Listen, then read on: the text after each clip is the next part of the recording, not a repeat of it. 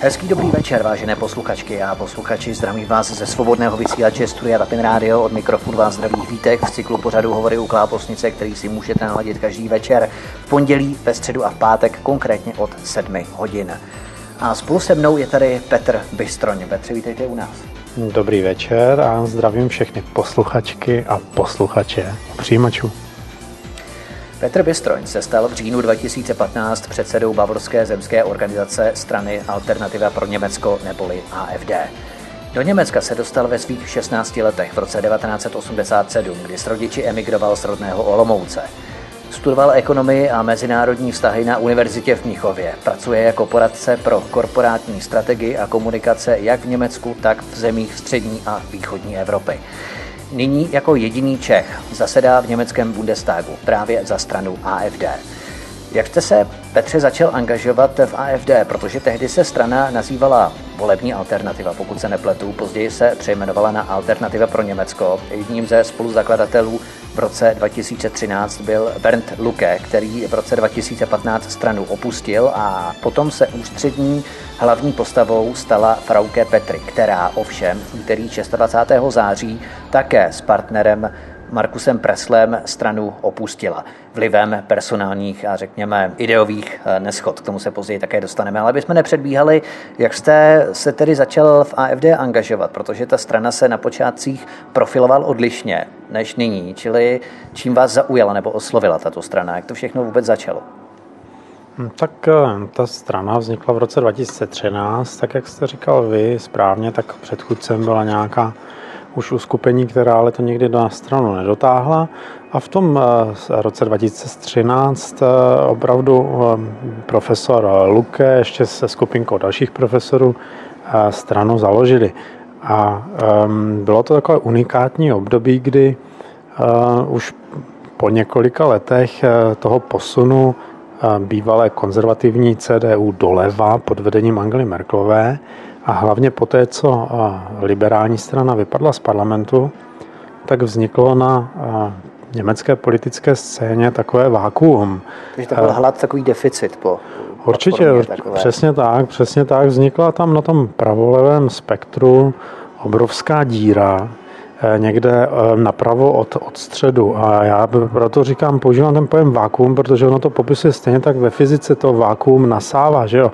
Eh, a stejně tak nasálo tahle politická strana ty lidi, kteří se necítili být nikým zastoupením, tím právě, že CDU se posunula doleva, tím, že FDP v podstatě neexistovala v parlamentu a v momentě, kdy Luka nastoupil na scénu a začal nabízet všechny ty obsahové body, které eh, v té době nebyly nikým jiným pokryté, tak v průběhu, a to bylo opravdu um, něco, no, eh, něco, co se do té doby ještě nikdy nestalo. V průběhu pěti týdnů vstoupilo 17,5 tisíc lidí do strany, která byla zrovna založená, která v podstatě ještě ani neexistovala.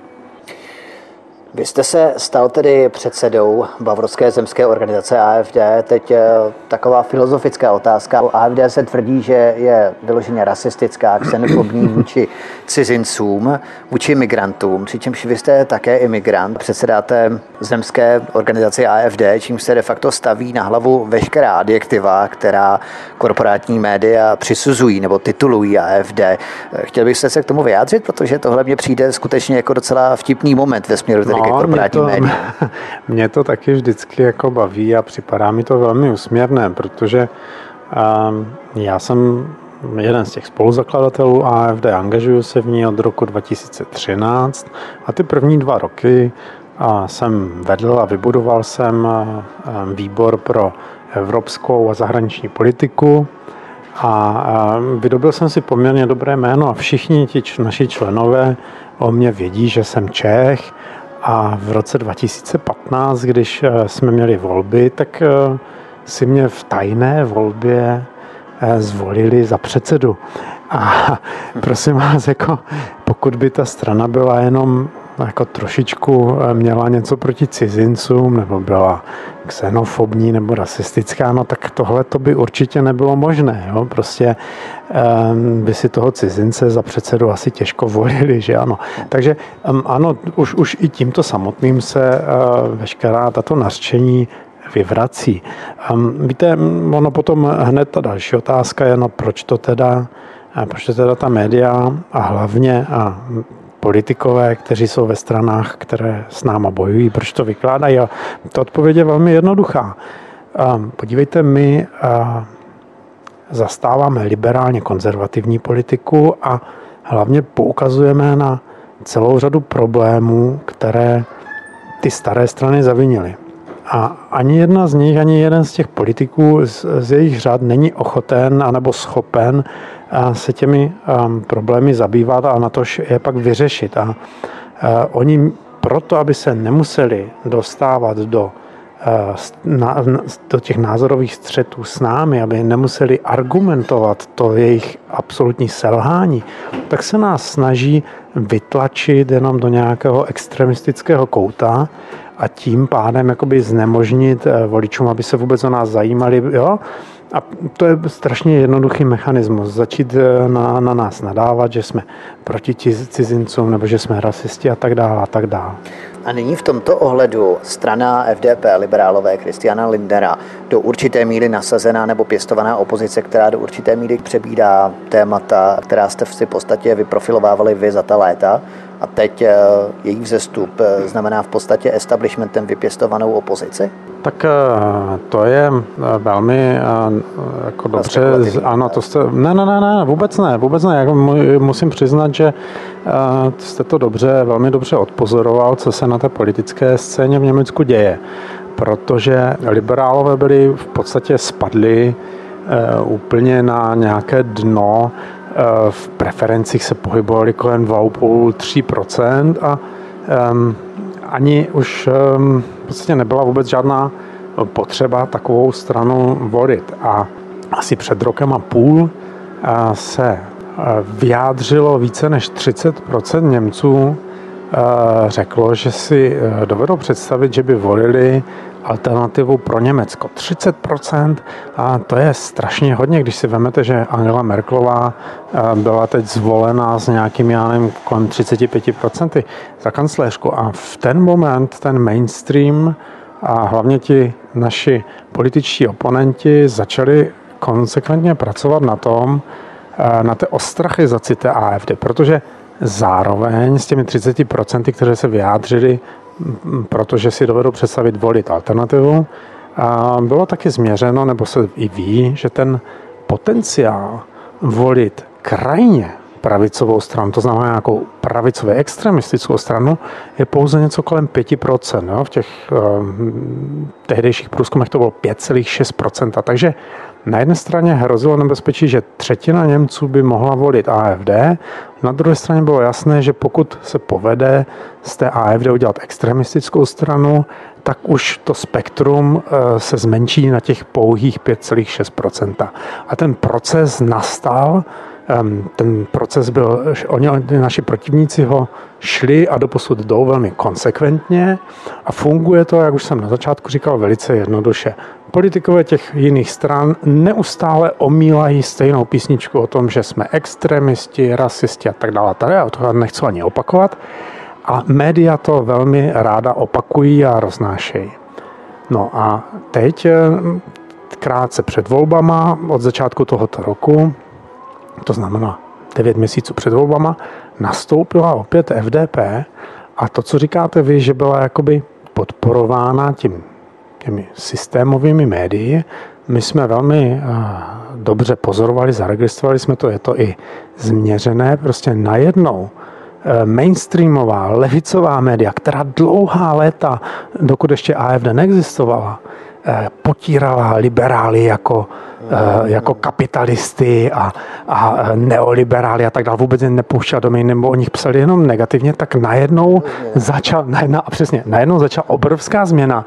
Christian Lindner, který je jejich frontman, tak eh, byl za první kvartál 2017 eh, nejzvanějším hostem v těch nejdůležitějších větší, velkých televizních uh, shows a, a to vždycky zasáhne několik milionů diváků. Že? To není, a, a, a tak to to pokračovalo. Já už jsem potom v průběhu roku byl iritován, když jsem otevřel nějaké noviny a na stránce 3 nebyl celostránkový rozhovor s Christianem Lindnerem, protože to, jo, to už byla v podstatě potom eh, nějaká anomálie, jsem se divil, co se děje, že Lindner zase nemá fotku na celou stránku někde, takže on byl opravdu... Určitě neměli tolik peněz na kampaň, že? No. ne, ne, tam vůbec nešlo o ty peníze, to je přesně to, že, že ten mainstream taky pochopil, eh, že nám může ukrojit přesně z, z téhle cílové skupiny těch liberálních a konzervativních eh, voličů nějakou část. A přesně to nakonec se stalo. Liberálové eh, na ty svoje 3,5% nalepili dalších nějakých 5, 5-6%. Eh, a to jsou přesně lidé, kteří jsou absolutně nespokojení a s vládou Merklové, s tím, co Merklová páchá Evropě i Německu, ale kteří um, kvůli té ostrachizaci AFD se, hm, jak bych dokonce řekl, se neodvážili eh, dát ten svůj hlas AFD, protože si už teď tomu dokonce věříte tisíckrát opakované lži a říkají si, no oni jsou mi moc, trošku moc extrémní, tak já to hodím těm liberálům, protože soft, od, přesně, soft opozice, přesně, protože oni jsou taková ta slušná opozice. A tím se šíleně sekli, udělali obrovskou hloupost, protože liberálové první, co udělali, tak naskočili na Merkelovou a na zelené, to si člověk musí jako nechat. No, přesně, a už je. s nima jednají o tom, eh, jak splácají vládu společně s těma levicovými extremistama ze zelených a um, o žádné opozici už řeč není. Kdo kromě samotných Němců tvoří voličské jádro nebo elektorát strany AFD, protože jsem se kdesi dočetl, že dokonce mnoho naturalizovaných cizinců v Německu volí AFD, dále, že spousta Němců volí AFD na protest nebo volilo AFD na protest proti Angele Merkelové Nemyslím teď východní Němci, jo, ale myslím celé Německo jako takové. Eh, některé komentáře zase připomínají, že AFD dostala k volbám nevoliče, takže kdo jsou tedy voliči AFD? Máte to nějak zmapované, kdybychom měli narýsovat určitou projekční plochu, řekněme? No určitě. A, tak a, máte pravdu ve všech těch bodech, které jste zmínil. Nám se podařilo zmobilizovat velkou část lidí, kteří doposud nevolili, protože se necítili nějakým způsobem politicky zastoupení, protože říkali, hele, to tam, um, to je taková směsice, sice ty strany se tváří, jako že nabízejí něco jiného, ale v podstatě um, všichni dělají to stejné a není tady nebo nebyla tam v té době žádná strana, kterou by se cítili zastoupení. Takže v tom je AFD unikátní a to se nám podařilo Eh, tak to se nám podařilo zmobilizovat hodně lidí. Na eh, další bod je, který jste řekl eh, o těch, o těch cizincích, ano, to je velmi taky úsměvné, protože tak, jak se nám pořád nadává, že, že, by, že máme něco proti cizincům, tak ku podivu ti naturalizovaní cizinci volí nejčastěji právě AFD. Něco jako u Donalda Trumpa ho volilo hodně Hispánců, hodně Černochů a tak dále, byl taky velký rasista. Tak asi přesně tak, asi ti lidi ví, proč to dělají a v našem případě je to tak, že nás volí strašně. Podívejte, největší skupina cizinců v Německu jsou Turci, ti nás až zas tak moc nevolí, ale hned potom nastupují Poláci, bývalí Rusové nebo Němci z Ruska, Italové, hmm. Španělé a tak dále a tak dále. To je kulturní kompatibilní. Přesně tak, přesně tak. Jsou to, jsou to Evropané a hlavně jsou to lidé, kteří přichází eh, z bývalého komunismu, kteří mají zkušenost s totalitou a kteří přesně vidí, kterým směrem se ta Evropa hrne, nebo do kterého směru ho ta vláda Merklové tlačí a kteří přesně říkají, ne, tohle už jsme si jednou zažili a eh, my to nechceme. A jediná ta strana, která proti tomu bojuje, eh, je alternativa pro Německo.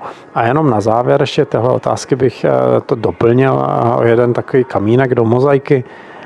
Víte, ti novináři, kteří eh, sami uvěřili ty, ty lži těch svých kolegů o tom, jak jsme jako strašně xenofobní strana, tak teď po volbách.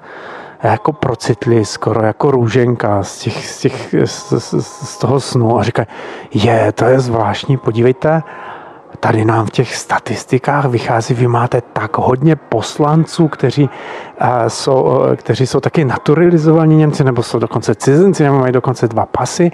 No, vy už jich máte skoro tolik jako zelení, nebo, jo? A, a teď, teď si s tím vůbec nevěděli rady a teď vycházejí právě články nějaké, už asi třetí nebo čtvrtý článek právě o mně a o mojich kolezích, kteří takhle, já mám kolegu Slováka, který, který je teď taky v parlamentu, kolegyně z Rumunska a tak dále, a tak dále. Takže eh, teď si tak eh, mnou oči a, a eh, snaží se nějak srovnat s tím, že ta realita vypadá jinak, než jak oni malovali asi ty poslední dva roky. Ano, to výtačské třeštění v podstatě, které procházelo veškerými korporátními médii.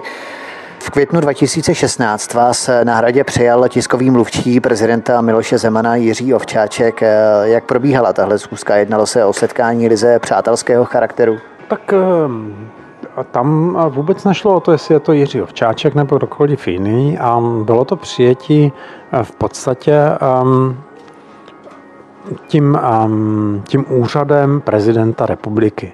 A já jsem tam byl na pracovní návštěvu, připravovali jsme eh, další návštěvy pana prezidenta v Německu, které se doposud neuskutečnily, ale ten, eh, ten plán tam je. A to jediné, co v podstatě Eh, z té návštěvy udělalo tak jako tady jako mediální nějakou eh, bublinu bylo, že, že nakonec k tomu byli přizváni novináři, nebo že se to dověděla média, že, to, že se to medializovalo. Jinak by to bylo úplně standardní eh, návštěva, která by se odehrávala na té pracovní úrovni, v podstatě někde v zákulisí a um, nikdo by o ní nevěděl, tak jak se takových návštěv mm, prostě dějou, já bych řekl řádově desítky nebo až eh, do stovek eh, ročně.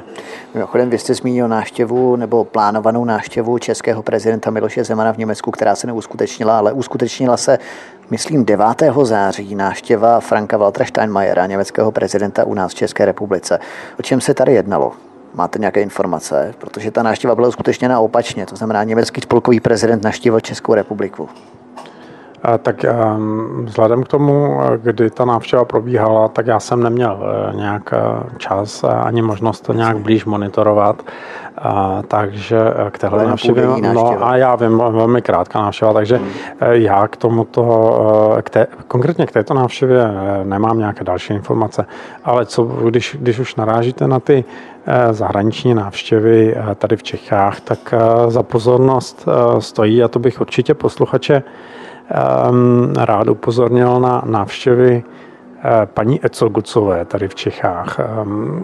A bych je poprosil, aby si to eventuálně třeba dohledali, vygooglovali ty články, které o tom vyšly, protože jsou velmi, velmi zajímavé. To, že... politiku a to jméno si přiznám, že jsem neslyšel. No výborně, tak eh, to, o to větší radost mám, že, že jsme se na to téma dostali.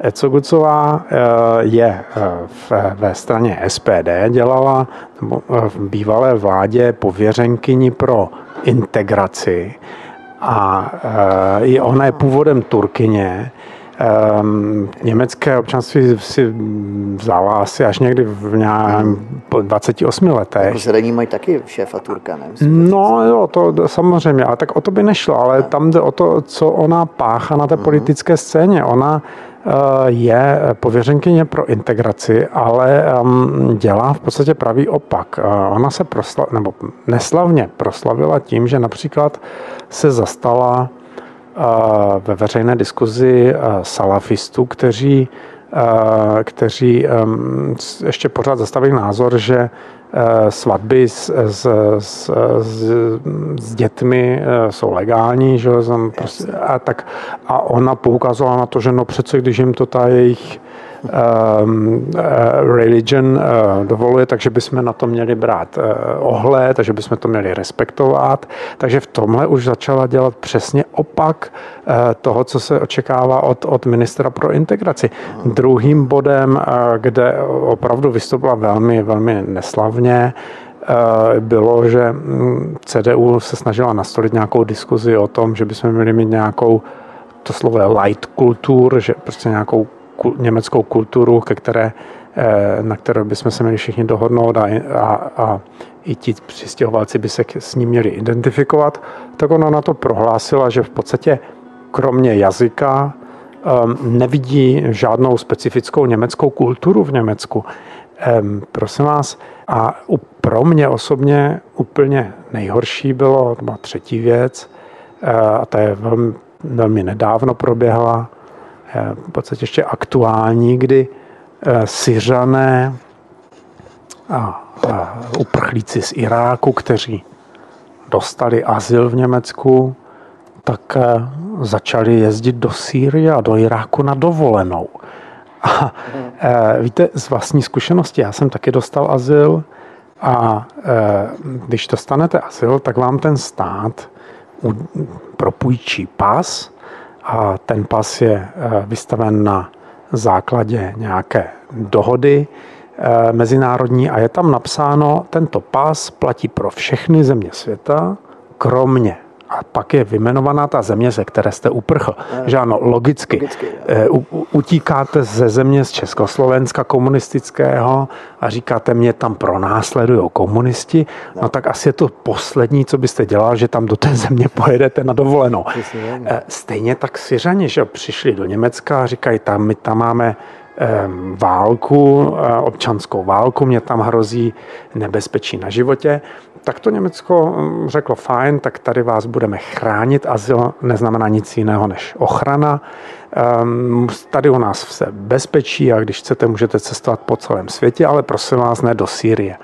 No a v tomhle momentě ti lidi začali jezdit zpátky do Syrie na dovolenou a úplně logicky je, že tím zaniká nárok na azyl, uh-huh. protože v momentě, kdy e, tam zpátky jedete do té země, o které jste předtím tvrdil, že vás tam pronásledují, že vám tam hrozí nebezpečí života, no tak, tak opravdu ten e, důvod pro ten azyl končí a v podstatě by vám to země měla říct, tak fajn, tak my jsme vás tady chránili určitou dobu, dokud e, hrozilo to nebezpečí, ale teď už můžete jít zase zpátky domů.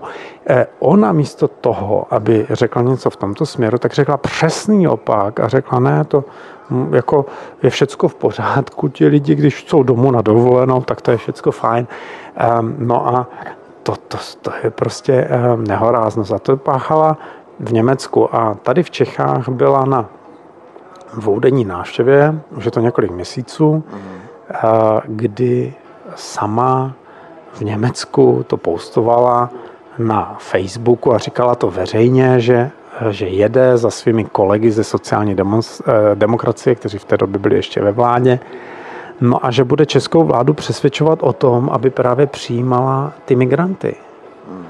A já, když jsem na to poukázal v zdejším tisku, tak za Orálek to okamžitě dementoval a tvrdil, že nic takového se neděje. No a naštěstí jsme potom načapali právě na tom, že lhal, protože eh, když to Eco Gucová sama zveřejnila, tak asi na tom něco bude.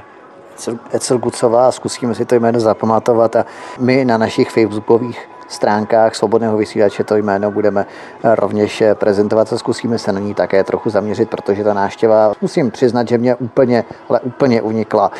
Povídáme si s Petrem Bystroněm, předsedou Bavorské zemské organizace strany Alternativa pro Německo, který rovněž zasedá jako poslanec v německém Bundestagu. My si zahrajeme písničkou, po písničce se podíváme dále na vzestup AFD do voleb 2017 v Německu. Hezký večer. Dnešním pořadem nás provází Petr Bystro, Zároveň předseda Bavorské zemské organizace strany Alternativa pro Německo, který rovněž zasedá jako poslanec v německém Bundestagu. My se podíváme dál na stranu AFD. Když se trváme ještě v tom období, tak dva měsíce před tou vaší schůzkou s Jiřím Ovčáčkem na hradě, to znamená to zhruba březen 2016, tak v neděli 13. března 2016 se konaly zemské volby ve třech spolkových zemích. To byla ta super neděle, jestli si vzpomínáte. To ano. bylo Bádensko-Württembersko, ležící na jeho západě Německa, na druhé straně Rýnu naproti Francii, potom Porýní Falcko, ležící na sever a Sasko a Nálsko, které je specifické tím, že je to bývalá země z těch nových zemí MDR, to znamená východní Německo. A do parlamentu v těch všech třech spolkových zemích se dostala alternativa pro Německo AFD, která vznikla v roce 2013. Bádensko-Württembersko, tam eh, AFD zaznamenala 15 pak v Sasku a Halsku ta východněmecká spolková země AFD tam získala neuvěřitelných 24,5% Jak to posílilo tehdy vaší pozici? Byli jste jako strana AFD schopni ovlivňovat nebo zpomalovat některé procesy s nasunováním islamizace, nebo jste jako opoziční strana mohli alespoň nahlížet do návrhů, které koalice takzvaně peče a informovat o tom veřejnost, nebo jak se změnila migrační politika v těchto třech spolkových zemích díky vaší přítomnosti? Tak eh, samozřejmě to má velký vliv a a vy zmiňujete ty tři poslední zemské volby, nebo ty tři eh, v té době velmi výrazné zemské volby, ale to nejsou jediné. AFD je nejúspěšnější německou stranou od eh, druhé světové války. Ehm, existuje teprve čtyři roky a zatím se dostala do všech zemských parlamentů, do kterých kandidovala. My už jsme asi v 12, nebo už ani nevím, jestli 13 zemských parlamentech v Evropském parlamentu a teď je v Bundestagu. Samozřejmě ti naši politikové jsou velmi aktivní v těch zemských eh, parlamentech a odkrývají eh, různá zvěrstva, bych to nazval, která, která se tam dějí. A třeba díky nám taky je teď známo, eh, jaké náklady eh, jsou vydávány právě na takzvanou integraci migrantů, ehm, odkrýváme, kam ty peníze jdou. Ehm, to je například velmi důležitý bod. Podívejte, hm, celá ta, celá ta uh, krize s migranty je vysvětlována ve směs pravdoláskou humanitárními důvody. Nám se vždy eh, předkládají, nebo obyvatelstvu se předkládají tři důvody. Ten první je, že údajně eh, je sem všechny pouštíme proto, aby jsme jim pomohli. Eh, tak tenhle bod jsme taky vyvrátili, protože pokud by opravdu šlo o to, že chceme pomoct těm, těm lidem, tak bychom jim museli pomáhat v regionech, odkud oni pocházejí. Eh, protože to je ten nejhloupější a nejdražší způsob, jak jim pomoct, je eh, natahat je sem do Německa nebo do Evropy. Eh, je spočítáno, že můžete pomoct 30krát většímu počtu těch uprchlíků, když ty peníze pošlete do toho regionu, ze kterého oni jsou, než když je zaopatřujete v Německu. Jenže v tom je právě ten háček. Tam vůbec nejde o to nějak pomáhat nějakým uprchlíkům. Eh, eh, tady jde o to, aby ta sociální industrie, aby ta, ten, ten asilový biznis dál běžel, Jasně. Eh, protože ty peníze nedostávají ti uprchlíci, ti, ty peníze dostávají ty firmy, které staví ty uprchlické ubytování, přesně Jasně. tak, to jsou ty firmy, které přesně oblečení, Jasně. jídlo a tak dále, a tak dále, ta sociální péče. Takže to, to se nám podařilo jednoznačně vyvrátit. A dalším bodem bylo, že potřebujeme eh, takzvané kvalifikované pracovní síly eh, pro náš sofistikovaný eh, průmysl, ehm, tak to už je vyvráceno taky několikrát za pomoci AFD, ale už taky i médií, jsou na to i studie. Ehm, prostě ti lidé jsou za A vůbec nejsou kvalifikovaní, takové ty pohádky o těch atomových fyzicích a, a lékařích, kteří všichni studovali na Sorboně a budou, no, ty, ty, ty se vyvrátili za několik týdnů. Eh, já vždycky s oblibou cituju um, údaje z, z Manager magazínu, který si no, 2000, v roce 2016 dal tu práci a zmonitoroval Eh, kolik eh, migrantů, kteří přišli v roce 2015 do Německa a prosím bylo jich milion a půl, jo? tak kolik z toho milionu a půl eh, těch vysoce kvalifikovaných migrantů už pracuje v jednom z 30 top DAXových koncernů. No. A prosím vás, jako 30 DAXových koncernů, tak tam je od A jako Allianz přes B, BMW, až eh, tam jsou prostě všechny ty největší koncerny. Um, no a z těch milionů půl zjistil Manager Magazine, že bylo zaměstnáváno v roce 2016 celých 54 ano, 54 osob a, a z toho 50 třídilo balíky na německé poště. Takže ty úspěchy byly ve směs eh, malé a eh, prostě tohle, tohle taky nezafungovalo. No a ten třetí bod byl, že se nám tvrdí, že potřebujeme eh, nějakým způsobem pozměnit ten demografický vývoj, kdy a, a lidé v Evropě, obrovná situace tady v České republice jako v Německu, že máme málo dětí a proto je jakoby třeba příživ té nové krve, aby někdo potom platil ty naše důchody. A to se taky podařilo vyvrátit. Za prvé, a to říká třeba i Václav Klaus, velmi konsekventně říká, no jako nárůst obyvatelstva sám o sobě není žádná pozitivní veličina. Klidně nás může být i o trošičku míň a zrovna taková země, jako je Německo, která už teď má v podstatě jednu z největší Eh, hustot obyvatelstva na, metr na kilometr čtvereční, eh, tak klidně by nás mohlo být to trošku míň. Ale i kdybychom přistoupili na tu premisu, že ano, že chceme nebo potřebujeme mít stále stejný počet lidí nebo i víc, tak fajn. No tak eh, tady jsou úplně jiné možnosti, jak to docílit. Podívejte, ukázali to nejen socialistické země jako Československo nebo NDR v 70. letech. Máme celou generaci takzvaných husákových dětí, které velmi jednoduchým způsobem ehm, nakopli tu porodnost. To znamená, musíte lidem dát jenom podmínky k tomu, aby ty děti mohly mít, aby je mohli vychovat. To znamená nějaké bezúročné půjčky, školky zadarmo a tak dále a tak dále. Eh, umožnit těm matkám, aby se o ty děti starali, aby měli kompenzaci za to, když přestanou pracovat. Ehm, obdobné věci eh, se děly ve Francii například, kde byly pobídky za třetí dítě, daňové pobídky a tak dále. Takže eh, nesouvisí to jenom se socialismem, funguje to samozřejmě i v tržním hospodářství, jenom ten stát musí chtít, musí dát pobídky a to původní obyvatelstvo velice rádo potom má i víc než ty eh, dnes statisticky 1,2 děti podstatě, když se ještě vrátíme o kousíček zpět, vy jste tu zmiňovala právě situaci ohledně pracovních příležitostí, vytváření pracovních podmínek na pracovním trhu. Teď, když se na obzoru rýsuje čím dále tím více a ostřeji industrializace, v podstatě průmysl 4.0, robotizace, automatizace, to znamená, bude nouze o práce i v oblasti našich lidí, v oblasti původních obyvatel těch zemí a pokud chtějí tedy zaměstnat ještě milion, dva miliony nově příchozích migrantů, což tedy v podstatě nehrozí, protože ty důchody nám budou platit zřejmě těch 54 pracovníků na poště, tak eh, i takovýmto způsobem eh, můžeme uvažovat, že to je v podstatě i naprosto nelogická představa ve směru, tedy nebo když uvažujeme ten průmysl 4.0. No samozřejmě, já bych rád uvedl dvě statistiky, které s tím souvisí. Za prvé, um, statistika OECD, která jednoznačně ukazuje, že um, ti Syřané, kteří přicházejí do Německa nebo ve do Evropy, um, a prosím vás, a Syřané jsou jedna z nejlépe vzdělaných skupin eh, v tom, v tom zkoumaném vzorku těch migrantů, tak eh, že tito Syřané, eh, když opustili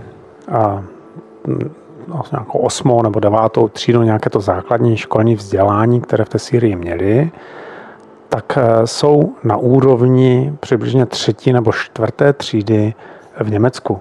To znamená, že umí nějakým způsobem číst a psát a ovládají nějaké jednoduché počty. K tomu bych dodal, že umí číst a psát arabsky, ale ne v latince. Ehm, to staví samozřejmě všechny ty migranty pro před velmi velké problémy se vůbec nějakým způsobem integrovat. A to už vůbec nehovořím o, o Afgáncích, kteří ze 70% jsou absolutně negramotní, kteří přicházejí do Evropy.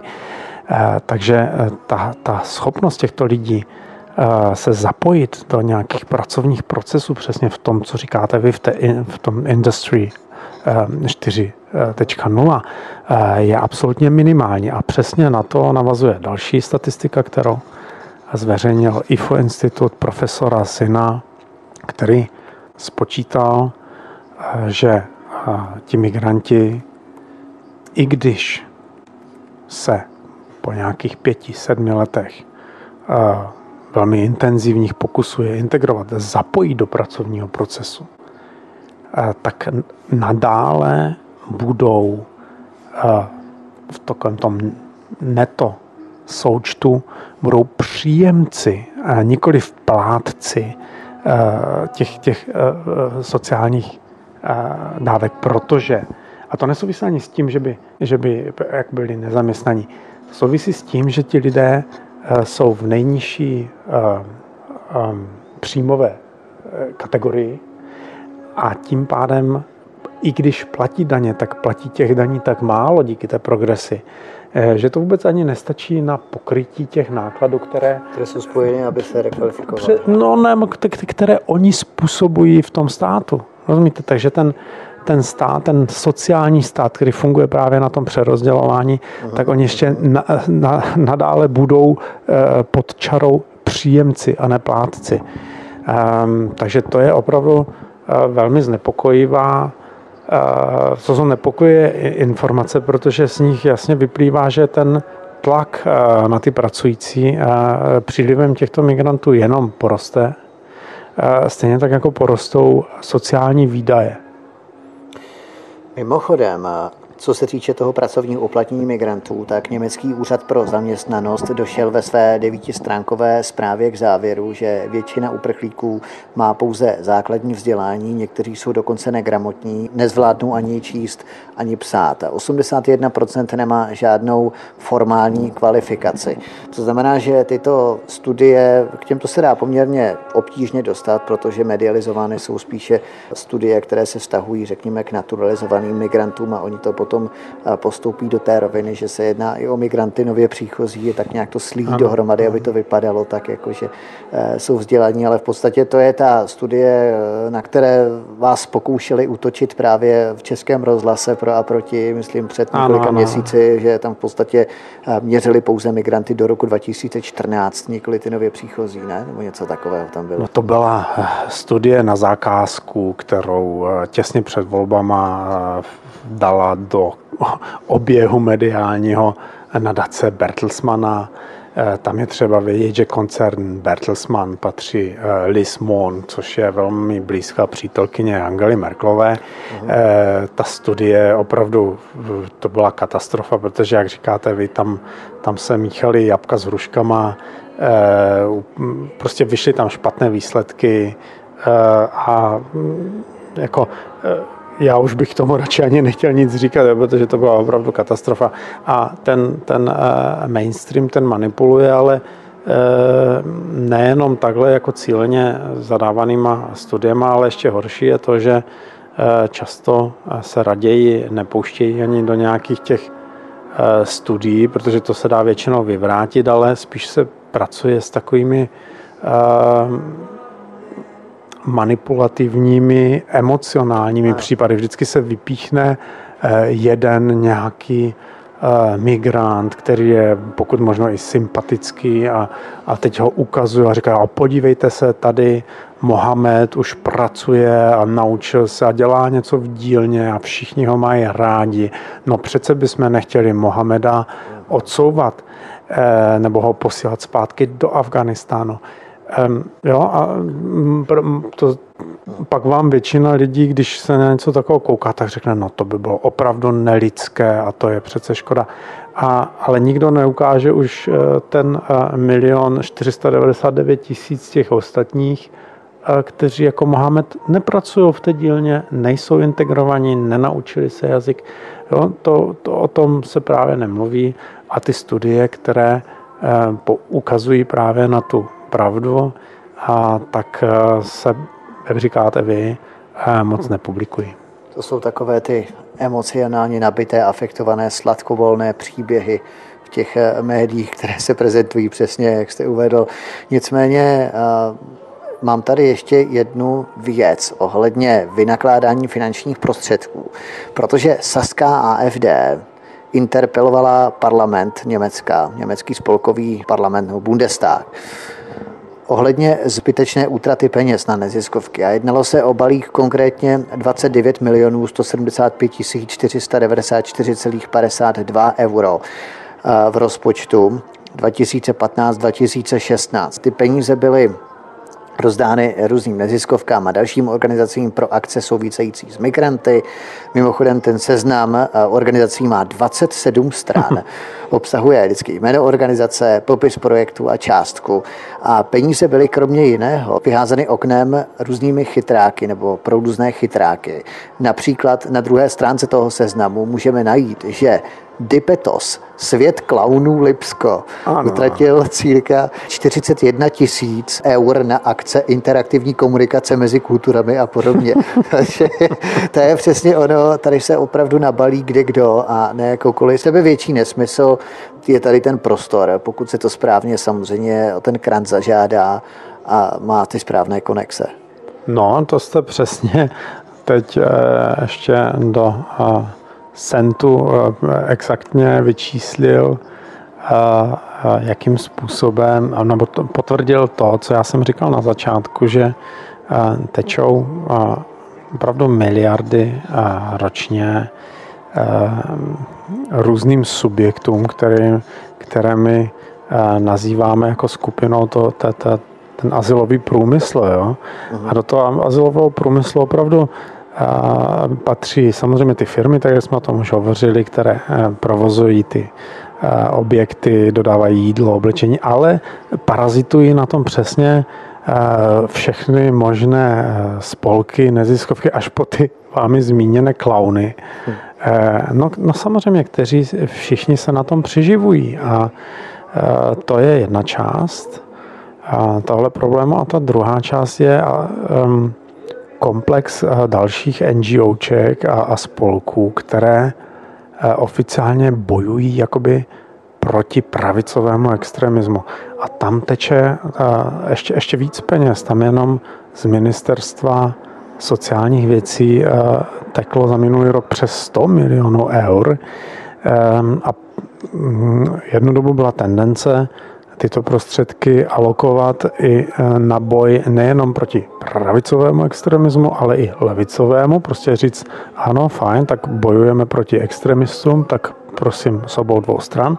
U nás ještě proti ruské propagandě, na tom se točí taky velká e, No, k tomu se dostaneme hned. Já bych jenom to dopověděl, tu, tu jednu větu. No a e, ta ta tehdejší ministrině za sociální demokracii Manuela Švezik, ta se postarala o to, že z těchto programů bylo vyškrtnuto slovo levicový extremismus a všechny tyhle peníze jdou pod rouškou boje s pravicovým extremismem, jdou v podstatě do boje proti AFD. Jo? Takže ta politická třída, vládnoucí politická třída si financuje nějaký předvoj Eh, který potírá eh, jejich politického nepřítele, no, kterým jsme my.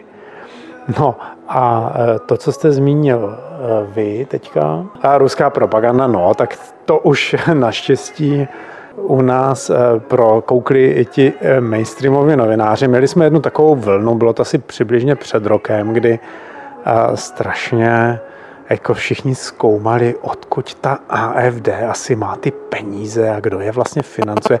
A samozřejmě to první, co je napadlo, že určitě Putin, že to budeme ty ruské peníze, které eh, kterýma se Putin snaží rozvrátit tu krásnou Evropskou unii a to možná rozvrátit i celé Německo. Eh, naštěstí eh, to byl takový blábol, to byla taková hloupost, že už, už to prostě pochopili i ti novináři a teď už si s nimi děláme společně z toho srandu, protože zjistili, že AFD dostává strašně hodně darů, finančních darů od úplně obyčejných lidí. My, dost, my jsme pozbírali třeba před Vánocema uh, v průběhu dvou týdnů, kdy na nás uh, ty uh, strany, které v tehdy byly ještě v parlamentu a my ne, tak Oni na nás ušili takovou boudu, ehm, já nechci zacházet do, do detailu, ale prostě eh, zákon o financování stran byl nějak konstruován. Oni to rychle pozměnili, a abych, abychom my eh, nedošáhli na, na státní podpory a pokud jsme na ně chtěli dosáhnout, tak jsme museli pozbírat v poměrně krátké době milion a půl eur. A oni si myslí, že se nám to nepovede. My jsme udělali kampaň na Facebooku, na sociálních sítích a Eh, pospírali jsme nejenom milion a půl, ale asi přes dva miliony prostě přišli. Eh, lidé nás zachránili, pomohli nám. Eh, díky tomu jsme se dostali na tu státní podporu No ale na tom bylo vidět, že my dostáváme ty dary po pěti, desíti, dvaceti, padesáti no, eurech nám, nám darují opravdu desetitisíce, statisíce miliony občanů. Každý dá, kolik může, někdo míň, někdo víc. A to je ta podpora, kterou máme, a ne Vladimír Putin. To je něco podobného jako naše rádio, svobodný vysílač, každý dá, co může a tak dále. Spolu s námi je tu stále Petr Bystroň, předseda Bavorské zemské organizace strany AFD, Alternativa pro Německo, který rovněž zasedá jako poslanec v německém Bundestagu. Po písničce si povíme něco o manipulaci hlasů Alternativy pro Německo, protože to je také velmi důležité téma, proto zůstaňte s námi, dozvíte se více po písničce. Povídáme si s Petrem Bystroněm, předsedou Bavorské zemské organizace strany Alternativa pro Německo, který zasedá jako poslanec v německém Bundestagu jako v podstatě jediný Čech, nebo vy máte v podstatě dvojité občanství, že německé i české. Je to možné? Jo, jo, máme obojí občanství, ano. ano. Zhruba o rok později, v neděli 14. května 2017, proběhly zemské volby v nejlidnatější spolkové zemi Severní Políní Westfálsko, které vyhráli křesťanští demokraté, kancléřky Angely Merklové, zde vedené Arminem Lašetem. CDU s 33% porazila SPD, sociální demokraty s 31%. Dosavadní ľudozelená koalice SPD, sociálních demokratů a zelených tak v regionu skončila. AFD zde nazbírala pouhých 7,4% hlasů. Ale ve volebním okrsku ve městě Mönchengladbach AFD získala 0 hlasů, což bylo statisticky vyloučené. No a tak eh, bylo provedeno přepočítání hlasů a vyšlo najevo, že AFD rázem nazbíralo 37 hlasů, což je 8,6% v daném okresku. Jo. Focus Online dokonce oznámil, že se bude přepočítávat minimálně v dalších 15 volebních okrescích, ve kterých AFD také získala podezřelých podivných nula hlasů. Máte nějaké blížší informace eh, z této zemské organizace AFD, že tu docházelo k evidentní evidentním podvodům při sčítání hlasů v rámci poškození AFD, protože ty hlasy se sčítávají ručně. No samozřejmě, tak to byl tehdy velký skandál. My jsme těch okrsků vypíchli asi 50. Teď prosím vás,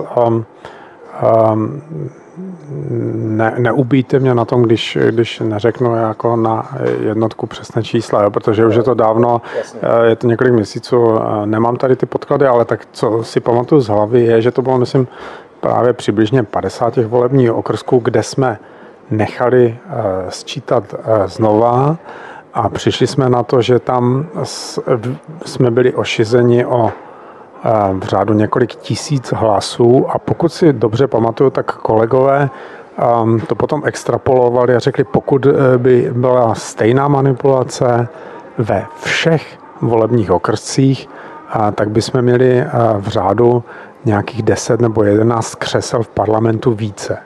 Hmm. Teď eh, buďme féroví, toto je pouze taková obrazná kalkulace, protože ne ve všech volebních okrscích jsme byli podvedeni tímto způsobem. Ale eh, v těch okrscích, kde to přepočítávání proběhlo, eh, tak tam ta manipulace prokázána byla. Byla vždy v neprospěch AFD, takže se nedá říct, mhm. prosím vás, no tak to někdo to háže na hromádku jednou doprava, jednou doleva a stane se a jednou prostě uberou vám a potom zase se ubralo nějakým sociální demokracii nebo tak. Ne, vždy to bylo konsekventně v neprospěch AFD a nebylo to poprvé. Uh, už se to stalo při zemských volbách uh, v Brémách, kdy... Ano, uh, městečko Brémy, to je taky další. Tam ty studenti, co seděli v... Přesně tak, komisích, no. tam to studenti dokonce přiznali a my jsme byli ošizeni o tolik hlasu, že nakonec jsme měli právo na jedno senátorské místo navíc. Takže tyhle manipulace se děly Eh, dějou se vždy v neprospěch AFD a my jsme proto i teď při volbách do Bundestagu a vyhlásili po celém Německu, že nebudeme dělat žádné povolební párty, které by byly už v 18-19 hodin, kdy má probíhat ještě sčítání hlasu, ale že naši lidé šli do všech těch volebních místností, kontrolovali sčítání hlasu. Já osobně jsem byl taky u nás v tom volebním okrsku, kontroloval jsem, dokonce jsem tam měl korespondenta DPA a zástupce Süddeutsche Zeitung, kteří zase eh, potom psali o tom, že já jsem eh, kontroloval sčítání hlasu, ale eh, prostě vedlo to k tomu, že jsme si opravdu na to posvítili, aby se tyto manipulace už nestávaly. Uh-huh. Takže musíte mít v komisi, podobně jako tady v České republice, v podstatě musíte mít v komisi někoho, kdo zastupuje AFD nebo člena AFD, prostě aby tam nedocházelo k těm... Uh, ano, tak eh, to, to je ještě o stupeň dál. Pokud eh, jde někdo do komise, tak opravdu tráví celý den v té volební místnosti a potom sám ty hlasy sčítá, nebo je jeden z těch hmm. několika osob, které sčítají, ale mm, my, my jsme dělali tu druhou věc hlavně, nebo to, to, to, tuto první jsme dělali také, ale ta druhá věc je, že můžete přijít potom v těch sedm hodin v 18 hodin, když se zavírá volební místnost, tak tam můžete přijít, to sčítání je veřejné a můžete dělat pozorovatele, to znamená, uh-huh. vy sám nesčítáte, ale stojíte tam prostě půl metru od těch lidí, kteří ty hlasy sčítají a kontrolujete, co dělají. Fajn. Já jsem měl tady připravenou ještě studii ohledně Hamburské mediální školy Univerzity Lipsko. Měl jsem tady připravenou ještě CSU bavorskou ohledně voleb, reflexe voleb pana Zéhofra. Ale to nevadí, přeskočíme to všechno, protože už máme méně času a přesuneme se přímo na 24. říjen, protože 24. října 2017 poprvé po volbách zasedal německý Bundestag a prý se všechny strany přeli o to, že vedle vás, nemyslím vedle vás konkrétně, ale vedle AFD, že nikdo vedle AFD nechtěl sedět. Tak eh, jak to dopadlo? Oni se totiž hádali jako malé děti. Kdo vedle vás tedy sedí? tak eh, zase to byla taková dětinská akce na úrovni eh, školky od eh, poslanců Bundestagu, kteří by měli zacházet s tím mandátem trošku zodpovědněji, si myslím. Oni i ti voliči, a to teď nemyslím jenom voliči AFD, ale i voliči CDU a FDP a ostatních stran, to vůbec eh, nekvitovali s povděkem tohle divadýlko, které tam ti poslanci předvedli. Um, Víte, co ono je směšné, když eh, poslanci, byli to hlavně liberálové FDP, se jakoby ježili, že nechcou sedět vedle eh, poslanců nás AFD, když velká část eh, těch členů AFD je, jsou bývalí členové FDP. Ano, já, jenom já jsem tam prostě znám osobně si tykám asi ze sedmi, se sedmi lidma. Část z nich je dokonce z Míchova, takže se známe velmi dobře u piva si rozumíme, tykáme a potom Eh, na druhý den eh, hrajou divadlo, že vlastně nechcou sedět vedle nás a to samé eh, druhá část je zase mnoho našich poslanců bylo dříve v CDU, že ano. Uh-huh. Jak říkám, naše strana existuje teprve čtyři roky. Gauland, že? Přesně tak, vemte si, vemte si celé vedení, vemte si doktor Alexander Gauland, CDU, doktorka Vajdlová, FDP, já, Bystroň, FDP, Albrecht Lázer, CDU. Jo, prostě to jsou všechno osobnosti, které působí v nějakých, eh, v nějaké liberální nebo konzervativní straně, takže to opravdu... To na místo předsednictví Bundestagu, že? Prosím? Albrechta Glessera. No tak, eh, a, no, dobře, že to oslovujete, on kandidoval na toho místopředsedu a to bylo druhé to divadlo, Eh, tak to první bylo, kdo bude vedle koho sedět, tak nakonec jo. jsme seděli tak, jak jsme chtěli, vedle nás FDP, ale FDP nadále říká, že by chtěla se nějak dostat do, do toho prostředku toho parlamentu, tak aby vedle nás seděli CDU nebo CSU a oni tvrdí, že oni v těch zemských nebo v těch mála zemských parlamentech, ve kterých ještě jsou, takže tam vždycky jsou uprostřed, takže by chtěli v Bundestagu být uprostřed, ale v podstatě těm voličům je to jedno a čekávají, že budeme pracovat v parlamentu a ne, že tam budeme handrkovat o tom, eh, kdo sedí vpravo a kdo vlevo.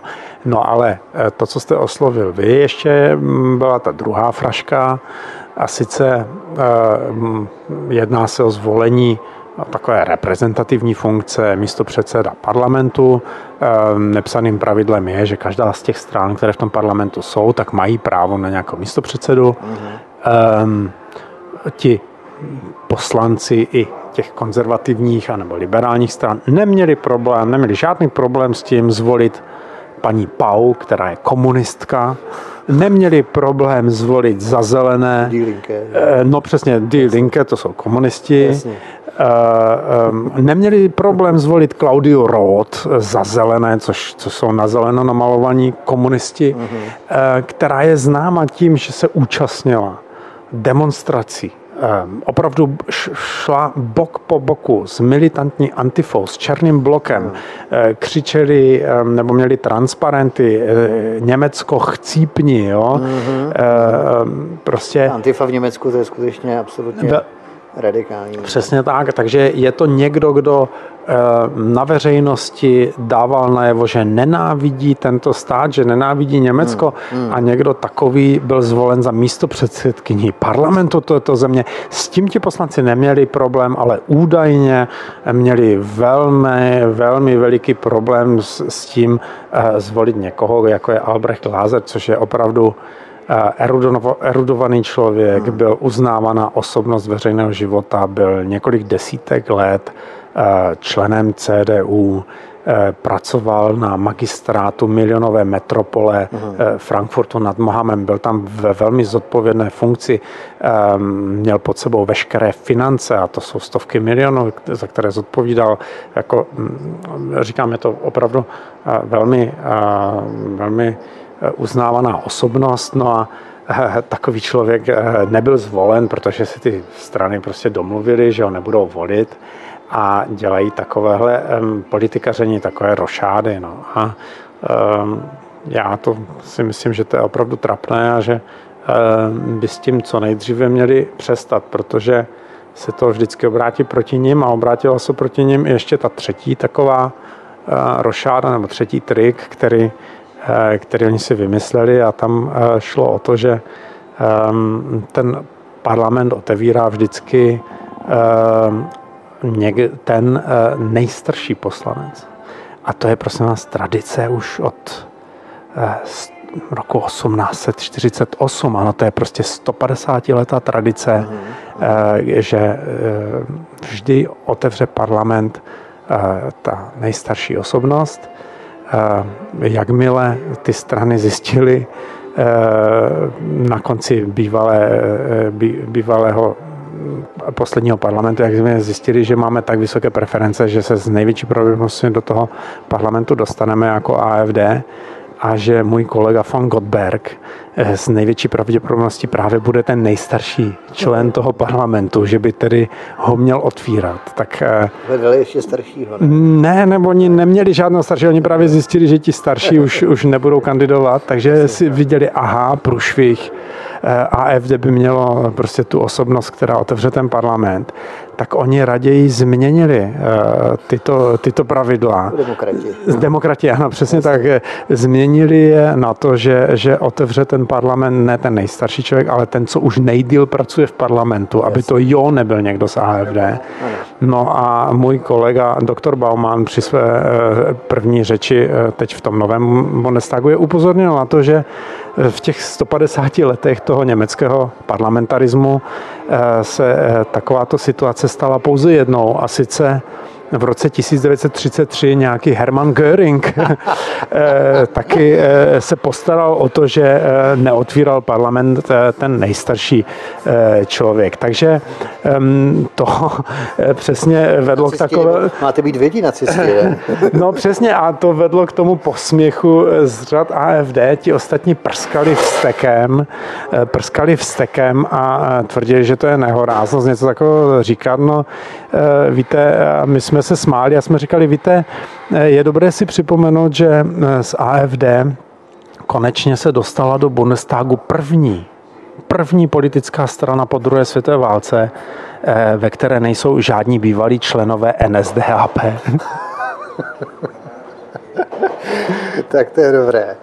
A jaká byla tedy atmosféra při prvním zasedání v pondělí 24. října? Jak se k vám chovali ostatní poslanci? Obcházeli vás štítivě obloukem, ani kůrku by si od vás nevzali, nebo to nebylo tak horké? Ne, naopak, naopak. naopak. Eh, za prvé, ehm, všichni si byli zajedno, a hlavně novináři, kteří to sledovali z té novinářské lože, tak převládl zájem, že konečně se dostal život do parlamentu. Hmm, to byla autentická opozice opravdu. Ano, přesně. Zjistili, že, že, že to bude dynamický parlament, ve kterém se bude opravdu diskutovat na ostří nože. A v podstatě všichni řekli, že to je fajn, že to posílilo tu demokracii a že se už těší na to další zasedání.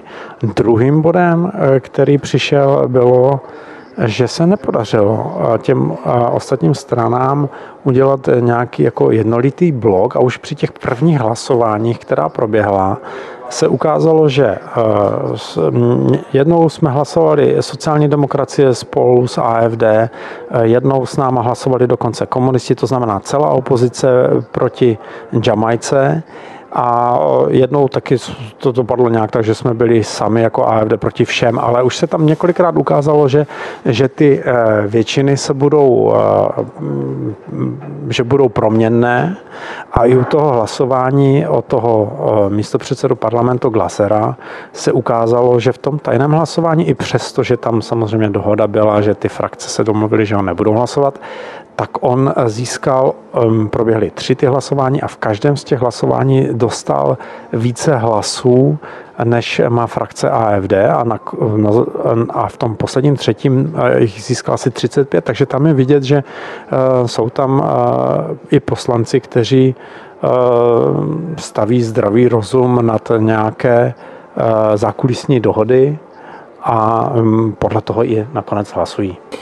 Tak mám tady poslední tři otázky, ještě než skončíme v rámci hlavních překážek eh, při tvorbě jamajské koalice, takzvané, to znamená eh, těch eh, zelených, jak jsme tu probírali, s liberály FDP a spolu s CDU, CSU tak bo to jsou v podstatě čtyři strany, že? protože CSU je sesterská bavorská strana CDU, takže de facto jsou to čtyři strany, protože v rámci CSU, CDU, to bychom tady probíhali, kdyby měli, kdybychom měli více času, to můžeme někdy jindy, tak tam probíhají také vnitřní rozpory.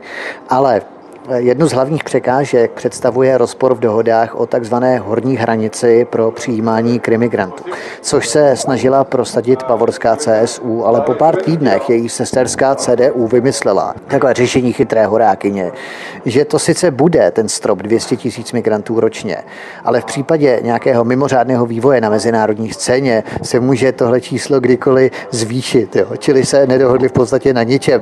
Myslíte, že veškeré dohody ztroskotají třeba i na tomto v rámci utváření té jamajské koalice na celostátní úrovni, protože si musíme říci, že Jamajka už eh, tady je od června tohoto roku ve Šlafinsku Hoštínsku. Tam jsou zelení FDP a CDU, tak tam se jim to podařilo nějakým způsobem namíchat, i když za cenu velkých kompromisů, což na celostátní úrovni rozhodně nebude tak jednoduché a v podstatě to je nemožné. Ale právě ta horní hranice stropu přijímání migrantů, myslíte, že na tom si vylámou všichni zuby nakonec? Ne, nemyslím si to. Um, Jamaika už stojí, Ukázalo se to už i při těch prvních hlasováních v tom Bundestagu. Oni všichni tři hlasovali po každé spolu.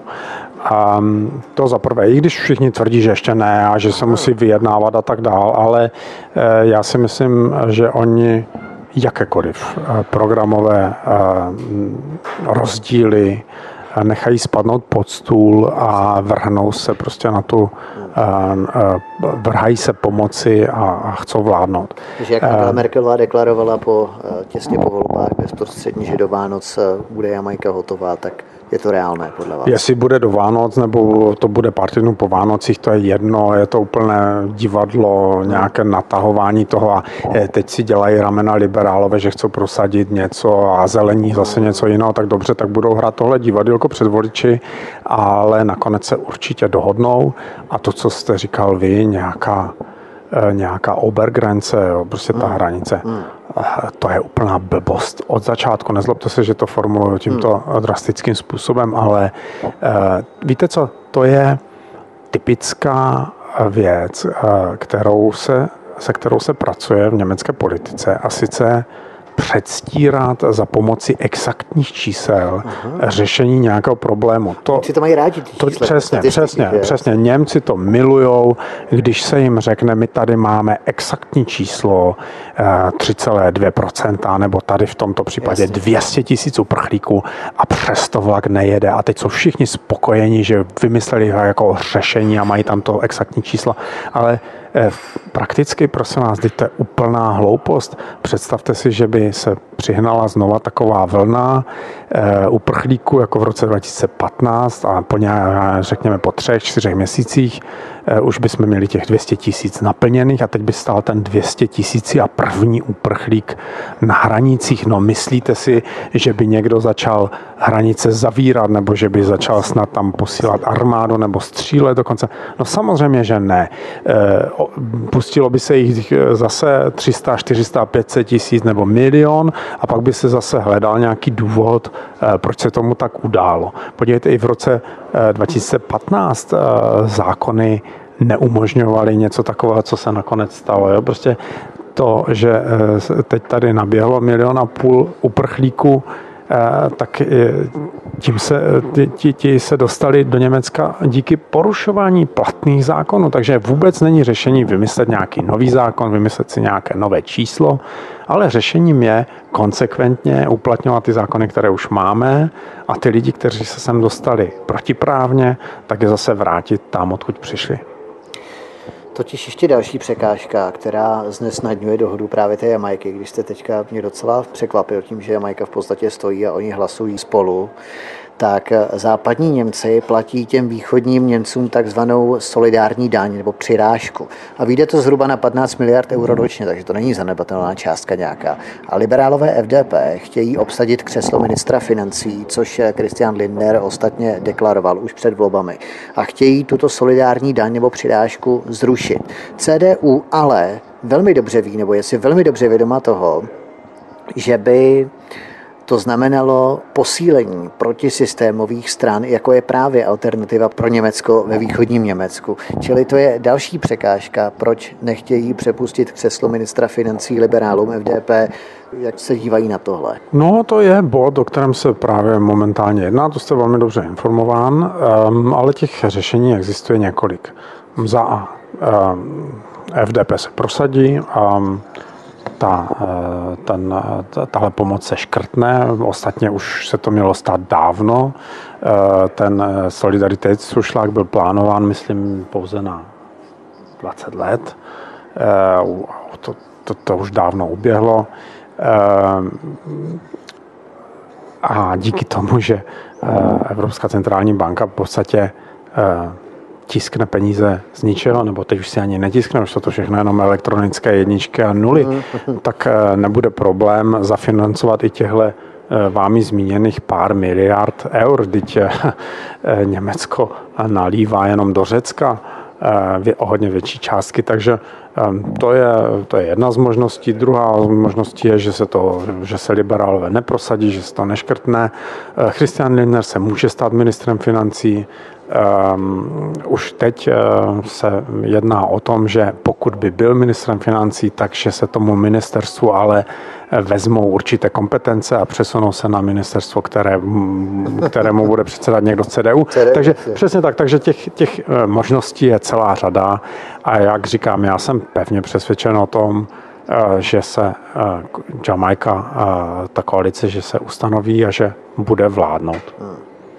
Tak z časových důvodů poslední otázka. V souvislosti s vyhlášením samostatnosti nebo jednostraného vyhlášení samostatnosti Katalánska 27. října mě zaujala ještě jedna zpráva ohledně Bavorska. Ona je několik měsíců stará, ale Federální ústavní soud rozhodl, že žádost občanů Bavorska o provedení referenda o vystoupení Bavorska z Federální republiky Německo nemůže být přijata. Bavorsko by se od Německa mohlo odtrhnout pouze v případě, že by se chtěli osamostatnit i ostatní země Spolkové republiky Německo. Mnozí jsme to ještě nezaregistrovali, ale projevuje desetimilionové Bavorsko nějaké výraznější snahy o samostatnost, protože já jsem to skutečně nezaznamenal, tuto událost a mě ta informace překvapila ohledně ohledně federálního soudu a zamítnutí nějaké žádosti vůbec, že Bavoři žádali o výjimutí nebo o osamostatnění na Federální republice Německo spolkové. Tak já jsem to zaregistroval taky se zájmem, toto rozhodnutí nejvyššího soudu, protože doposud bavorské obyvatelstvo většinově žije v domění, že žijou ve svobodném státě. Bavorsko celým jménem se jmenuje Freistaat Bayern, to znamená svobodný stát, uh-huh. má svou ústavu, má svou hymnu a tak dále.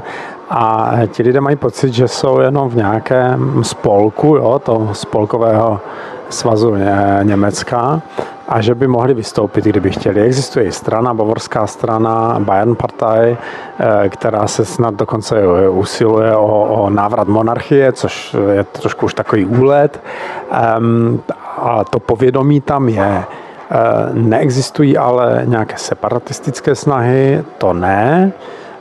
Uh, už vůbec ne, tak jako v Katalánsku, že by, byli, ně, že by nabrali takovou sílu, že by to někdy mohlo se realizovat. Ale je zajímavé, že ten ústavní soud rozhodl tak, jak rozhodl, takže na tom je vidět, že ta obava z, z nějaké secese uh, na té federální úrovni je, že se tomu snaží zabránit a bude velmi zajímavé sledovat, eh, jak se eh, situace vyvine v Katalánsku, protože eh, vidíme i velmi schizofrenní přístup Evropské unie k těm, k těm procesům secesním. Podívejte, není to tak daleko, kdy, když Velká Británie se rozhodla pro Brexit, tak Skotové začali jako jednat taky s Evropskou unii a to eh, Jean-Claude Juncker, eh, představitele Skotska, přijal v Bruselu a řekl jim, přesně, přesně, a řekl jim, no samozřejmě do Unie můžete kdykoliv, vlastně vítání.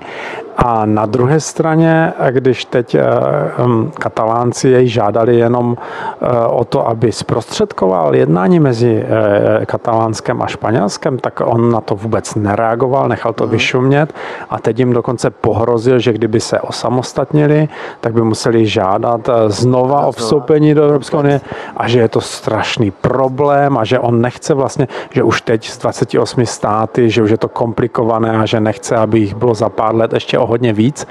Eh, prostě ten člověk si protiřečí nejenom v tomto, ale vemte si, že když teď říká, že už je mu to hodně, že máme 28 států a že je to komplikované, no tak proč se snaží přijmout Turecko?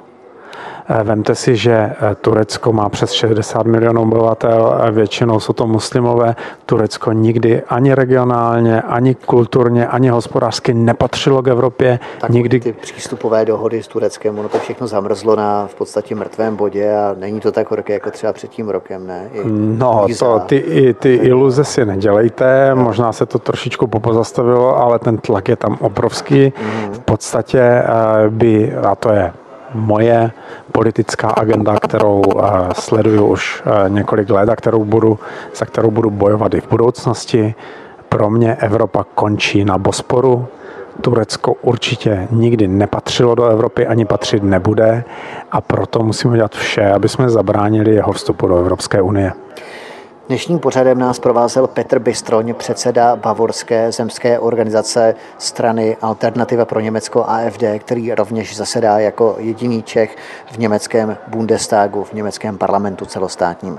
Petře, já vám moc děkuji, že jste se účastnil našeho pořadu. My jsme museli spoustu témat osekat, jako jsou třeba personální ideové záležitosti ohledně, ohledně Alternativy pro Německo, eh, ohledně volebních lídrů, ohledně Frauke Petry, ohledně eh, paní Vajdelové, ohledně pana Gaulande a tak dále, to můžeme probrat třeba i někdy příště. Každopádně já vám moc děkuji, že jste se účastnil našeho rozhovoru a budu rád, když se u mikrofonu svobodného vysílače setkáme někdy příště. Já děkuji vám, posluchačům děkuji za pozornost a budu se těšit na další setkání. K tomuto i dalším pořadům se můžete vrátit nejen v našem archivu na stránkách svobodný pomočka vysílač.cz, ale i na kanále YouTube. Od mikrofonu vás zdraví Vítek, který vás provázel dnešním pořadem a samozřejmě se s vámi těším i příště naslyšenou. Hezký zbytek dne.